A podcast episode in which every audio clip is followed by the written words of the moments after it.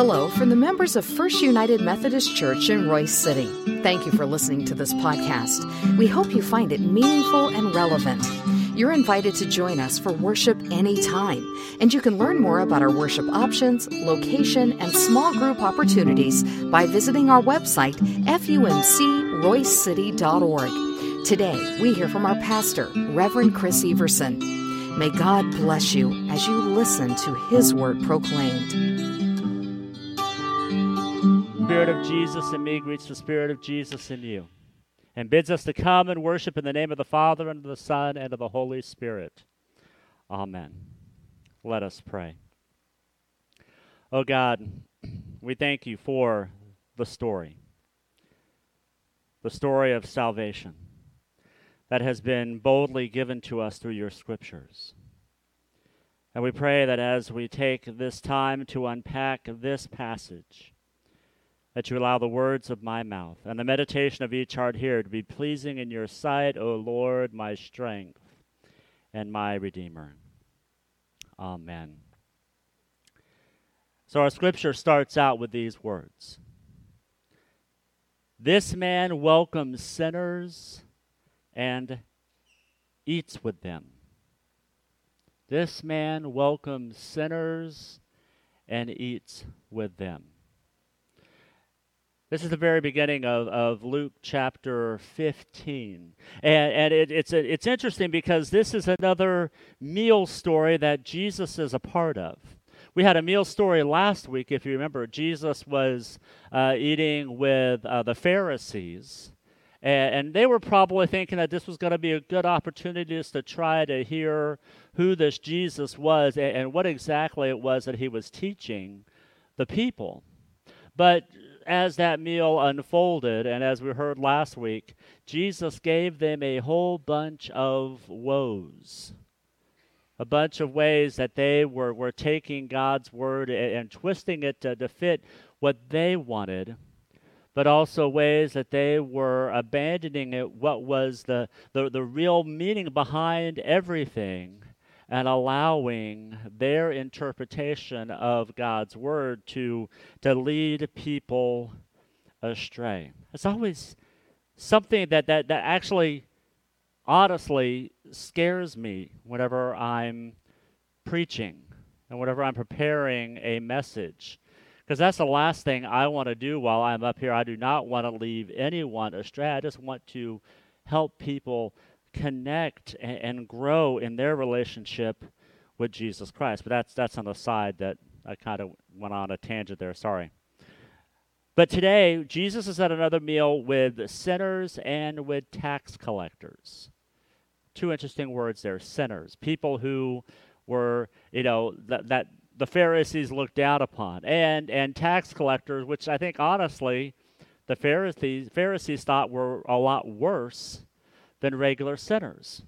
See, the tax collectors had a, a job that they had to do. They, they were collecting taxes for Caesar and, and for Herod. And, and one of the things that tax collectors would do at that time, we know they don't do it now, but one of the things they do at that time, they would kind of collect a little bit more than what they were supposed to, to re- receive for Caesar or for Herod, and they would just kind of put that in their own pocket.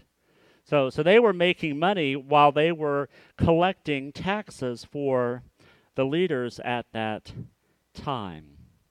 So tax collectors were, were looked at, at, at the lowest of the lows.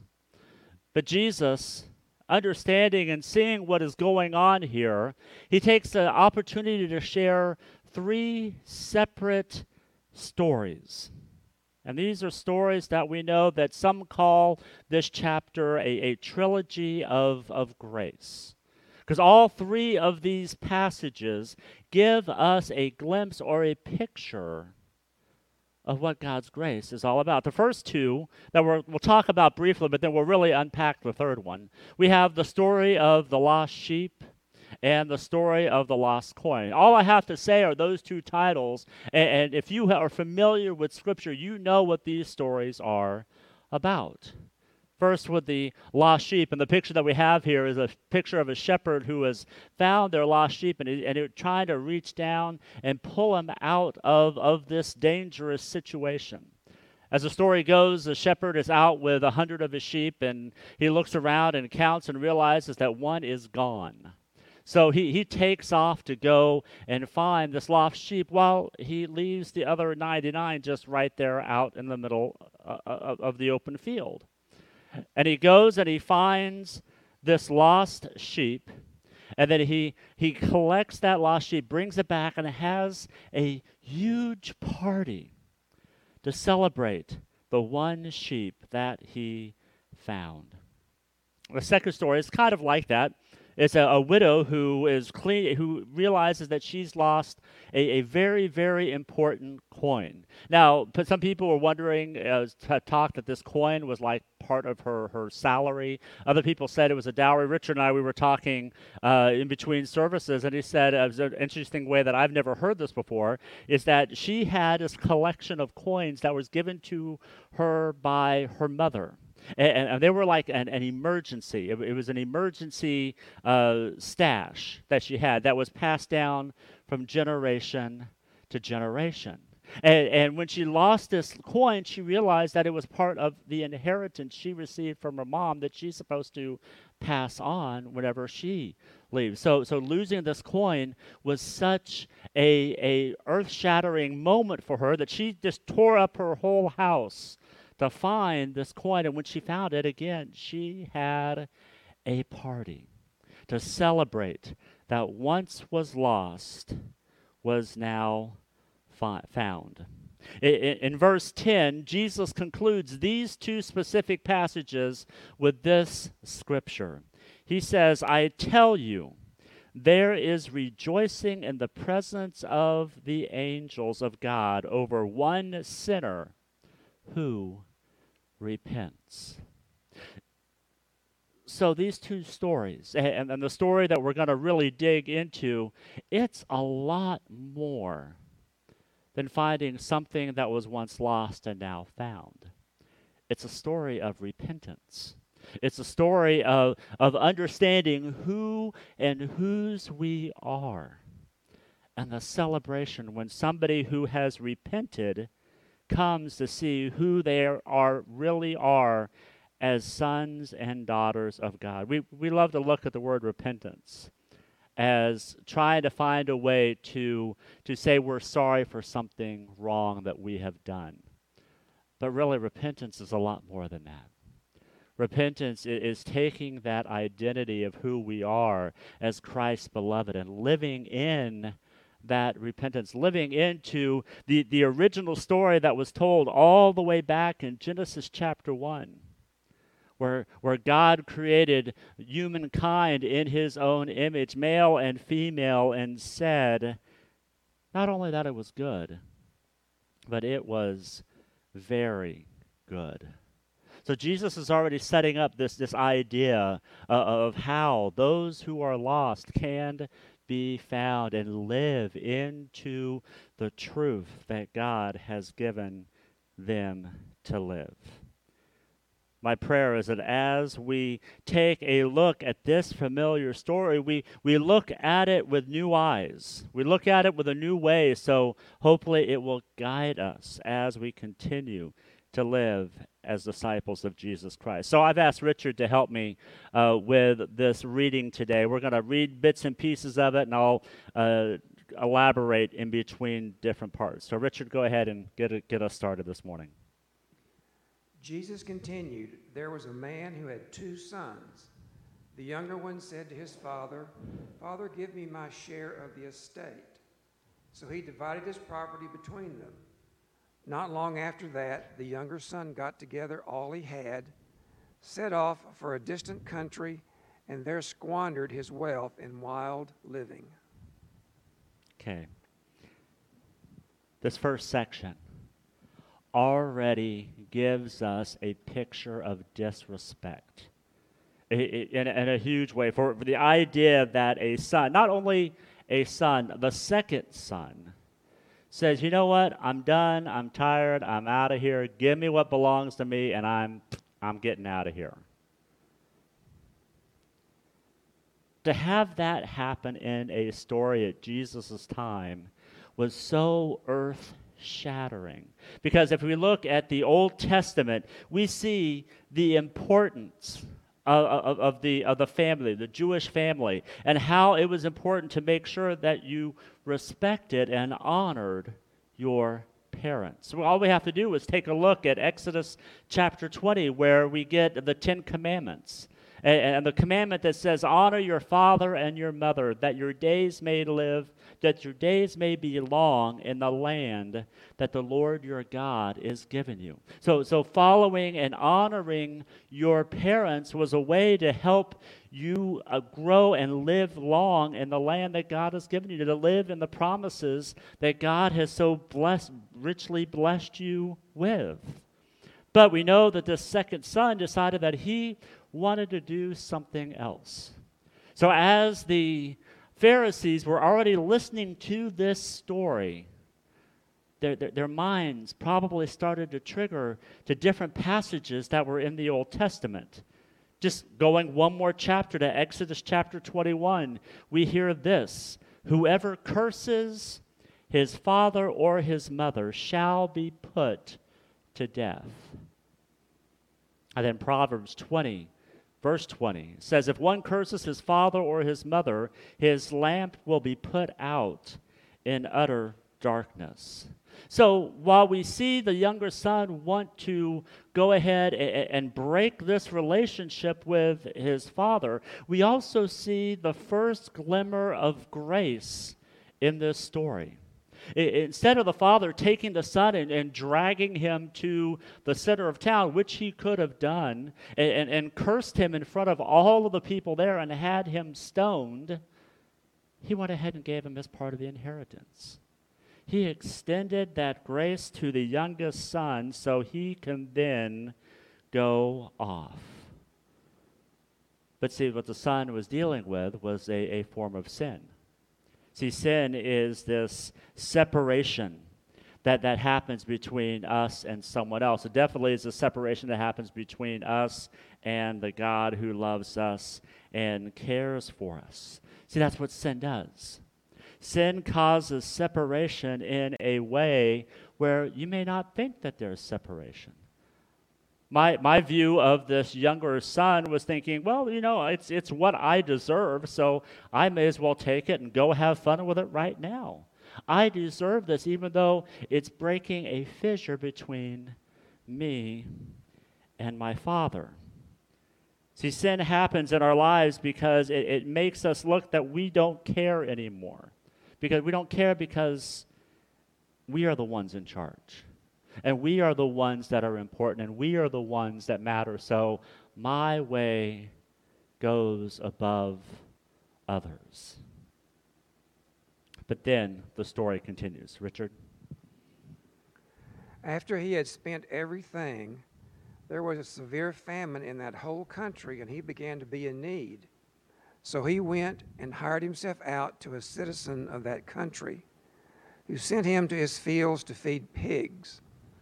He longed to fill his stomach with the pods that the pigs were eating, but no one gave him anything.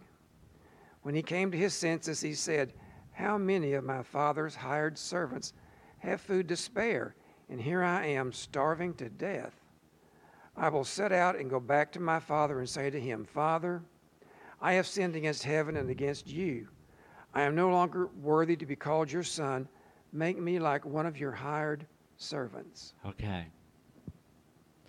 So, what Jesus is saying here is that the youngest son has hit absolute rock bottom.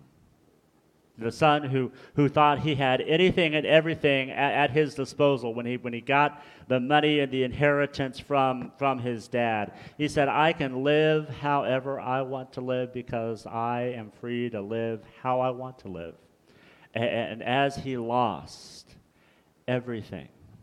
As he lost all the financial independence that he may have had at that time, he realized that he had nothing.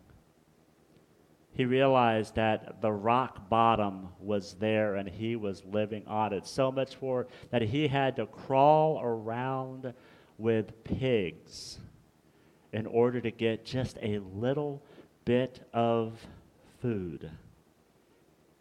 Honestly, hitting rock bottom was a blessing. It, it, it, was a blessing for, for this young man because sometimes hitting rock bottom is a way, a way that we've been talking about it this past week. It allows us to become awake. It allows us the opportunity to finally to see what is really happening around us and, and to live into the truth that is there. It's, it's not an individual's truth, it was the truth that, that he had squandered everything and he was now in need. And, and the way that he thought that he could do this was to go back to his dad. Go back to his dad and, and hope not to be a son, but to be a servant to have a roof over his head, to have three square meals a day, to, to have clothing, to, to have things to be able to take care of him that he didn't have in the land that was so far away. And then we continue. So he got up and went to his father. Okay. I love this part of the story. I love this part of the story because I can just see the Pharisees just going, okay, here we go. Jesus is going to let these sinners have it. He's going to let these sinners and the tax collectors have it, knowing that they are coming back. They're going to beg for repentance, and the dad is just going to strike them down. The dad is going to say, huh, yeah, you know, all that money I gave you? Well, guess what? Now you have to pay it back. Or the dad could have been even harsher. And you remember what I said earlier I'm going to take you into town and I'm going to let the people stone you because you denied who I was in front of you. And so the Pharisees are going, okay, here we go. Jesus is going to tell some hard truth here, and they are going to see what they deserve being sinners, what they deserve by being tax collectors. But Jesus continues with a little twist. But while he was still a long way off, his father saw him and was filled with compassion for him. He ran to his son, threw his arms around him, and kissed him. The son said to him, Father, I have sinned against heaven and against you. I am no longer worthy to be called your son. But the father said to his servants, Quick, bring the best robe and put it on him. Put a ring on his finger and sandals on his feet Bring the fattened calf and kill it. Let's have a feast and celebrate. For this son of mine was dead and is alive again. He was lost and is found. So they began to celebrate. Have you ever seen one of the ocean movies? Talk about like Ocean's 11, 12, 13. I think there's Ocean's 8, which is a female version of that. Have, have you seen those movies? And one of the things that I absolutely love about those movies is that they're, they they build up to a particular point where you think something has happened, and at the very end of the movie, something switches or, or, or something clicks, and then you understand that there was something going on totally different all along, and, and, and, and at least for me, my, my simplicity, my mind just go, wow, I can't believe that they did all of that during the whole movie while we were looking at something else. This is what's happening in this passage. While, while, while, while the Pharisees were, were thinking, okay, this is where Jesus is taking, and honestly, I would think that the, the, the, the tax collectors and the sinners, they were starting to put their heads down, realizing, okay, this is where Jesus is going to go with this, and I'm a miserable, horrible person, and I deserve the, the, the, the tortures and fires of hell because of everything that I've done in my life. But Jesus does it differently. Jesus gives us a picture of a father who opens his arms and welcomes his son back. This picture is a famous painting by Rembrandt called The Prodigal Son. And I, I love this painting because it shows just the difference between the Father and the Son. One of the things that I like about this picture, it's kind of hard to see far off, but I invite you to go take a look at it later. If you look at the Son's feet, one of the shoes is, is totally gone and the other shoe is, is like half there. So, so that is how low and how down the son was when he came to his father to, to beg for forgiveness and, and to be just a slave. But there's another painting. And, and I, I, looked so hard this week to see if I could find it, but I couldn't. I saw it like about five or six years ago of the prodigal son, but, but it was different. The son was, was coming back to the father, walking down uh, the path, but you see the father running to meet the son. And, and the most interesting thing, there, there was a shoe thing that was happening in this painting too. But the shoe thing happened with the father, not the son. That if you looked at the, the feet of the father, he had one shoe that was on and one shoe that was off. And, and the, painter, the, the painter painted it this way because he wanted to show that the father was so excited that his son was returning that he couldn't even get both shoes on. That he got one shoe on and boom, he was off to open up his arms to receive his son again and to let him know how much he loved and cared for him. See, Jesus takes this moment where, where we think the son is going to get his just desserts, but instead, he gets love, he gets mercy, he gets compassion. And while that could just end the story right there, it doesn't, because Jesus has a word for the Pharisees. And that is what this last part of the passage is about. Richard, would you finish us up? Meanwhile, the older son was in the field. When he came near the house, he heard music and dancing. So he called one of the servants and asked him what was going on. Your brother has come, he replied, and your father has killed the fattened calf because he, is, he has him back safe and sound. The older brother became angry and refused to go in. So his father went out and pleaded with him, but he answered his father, Look, all these years I've been slaving for you and never disobeyed your orders. Yet you never gave me even a young goat so I could celebrate with my friends. But when this son of yours, who has squandered your property with prostitutes, comes home, you kill the fattened calf for him. My son, the father said, You were always with me, and everything I have is yours. But we had to celebrate and be, and be glad because this brother of yours was dead and is alive again. He was lost and is found. What?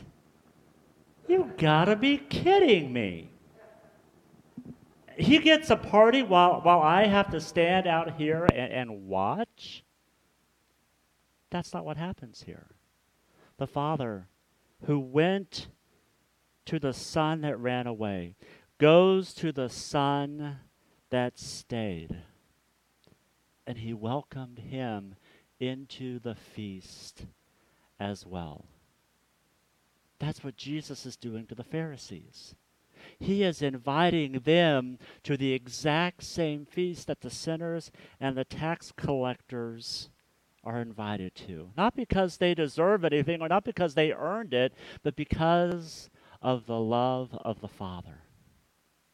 Because of the love of the God that sent Jesus so that we may have life and have life abundantly. I tell you, I, I, I really have a problem with this older son part.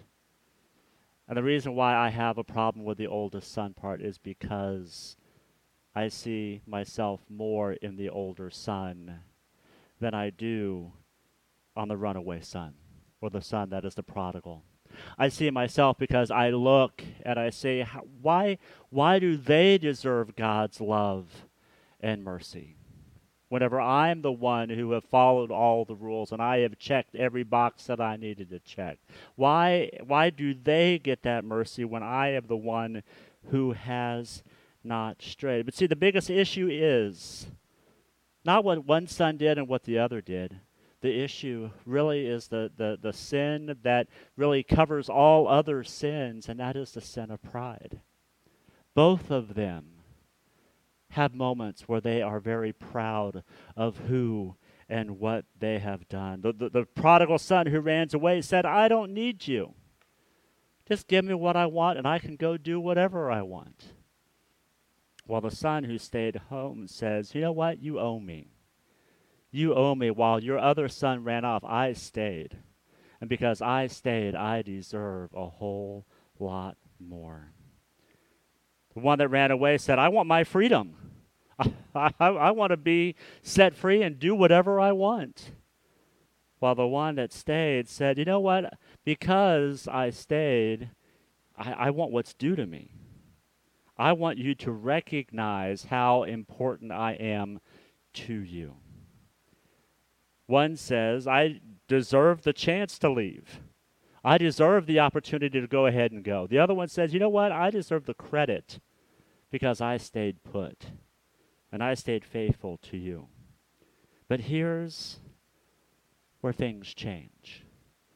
The prodigal son who took off for his freedom, he finally returned home, while the other refused to come inside. My friends, one of the things that the Lenten journey brings to us is the opportunity to see are we the ones who, who want to come inside and, and be welcomed by the God who loves us and cares for us, or are we the ones that will stand outside at the door and point fingers and say, How dare God give grace to them?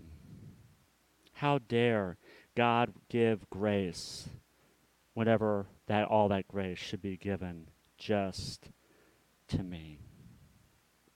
So here's a question. Where are you in the story? Are you like the son who who ran away because you wanted your freedom, you wanted to do whatever it is that you wanted, but that you feel that that something is eating inside of you because you're missing the true relationship that God wants to give you? Or are you the one that is just standing on the outside shaking your head? How are you going to finish this story?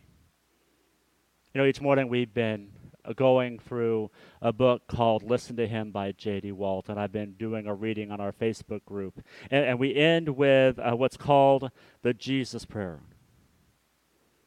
It's, it's 10 words. It's 10 words that I have been saying even more than just in the morning, just a reminder as I go throughout the day to help me remember who and whose I am. And those simple 10 words are like this Lord Jesus Christ, have mercy on me, a sinner.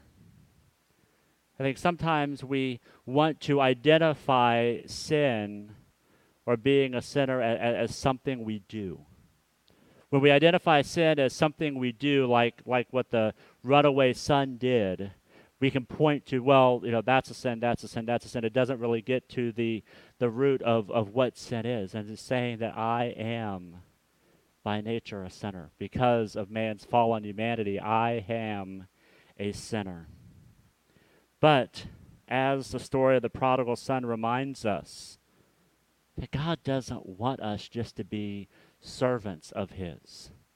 God doesn't call us back so that, that He can lord over our mistakes. God calls us back so that we can truly live as sons and daughters of God. So that we can live in that freedom that He gives us, to, that our sins and our past will not be held against us, but we live in this new reality that we are beloved children of God. And then finally, we can say, Lord Jesus Christ, have mercy on me, a saint. Because we're going to fall. We will have problems in our lives, but God continues to build us up as saints, our, as our true identity, as ones whom Christ dwells and delights and live in God's unshakable kingdom. I pray that as we move through this prayer, we move from the one that ran away or stayed outside to the one that is embraced by our Heavenly Father. Let us pray. And in the words of the prayer that we pray each morning, Lord Jesus Christ, have mercy on me, a sinner. Lord Jesus Christ, have mercy on me, a daughter or a son. Lord Jesus Christ, have mercy on me, a saint. Oh God, as we have heard this story that we have heard time and time again, help us to internalize this story. So that the love and the grace that is so lavishly poured out on the prodigal son and on the son that stayed home is the love and grace that we can fully accept and come inside, not as a servant, not as a hired hand, not as, as a worker, but as your beloved children invited to experience the kingdom of heaven that is already breaking through today so that we can join in the work of our good Father and expand that kingdom to others. And we pray this in the name of the one who loves us and cares for us, Jesus our Lord. Amen.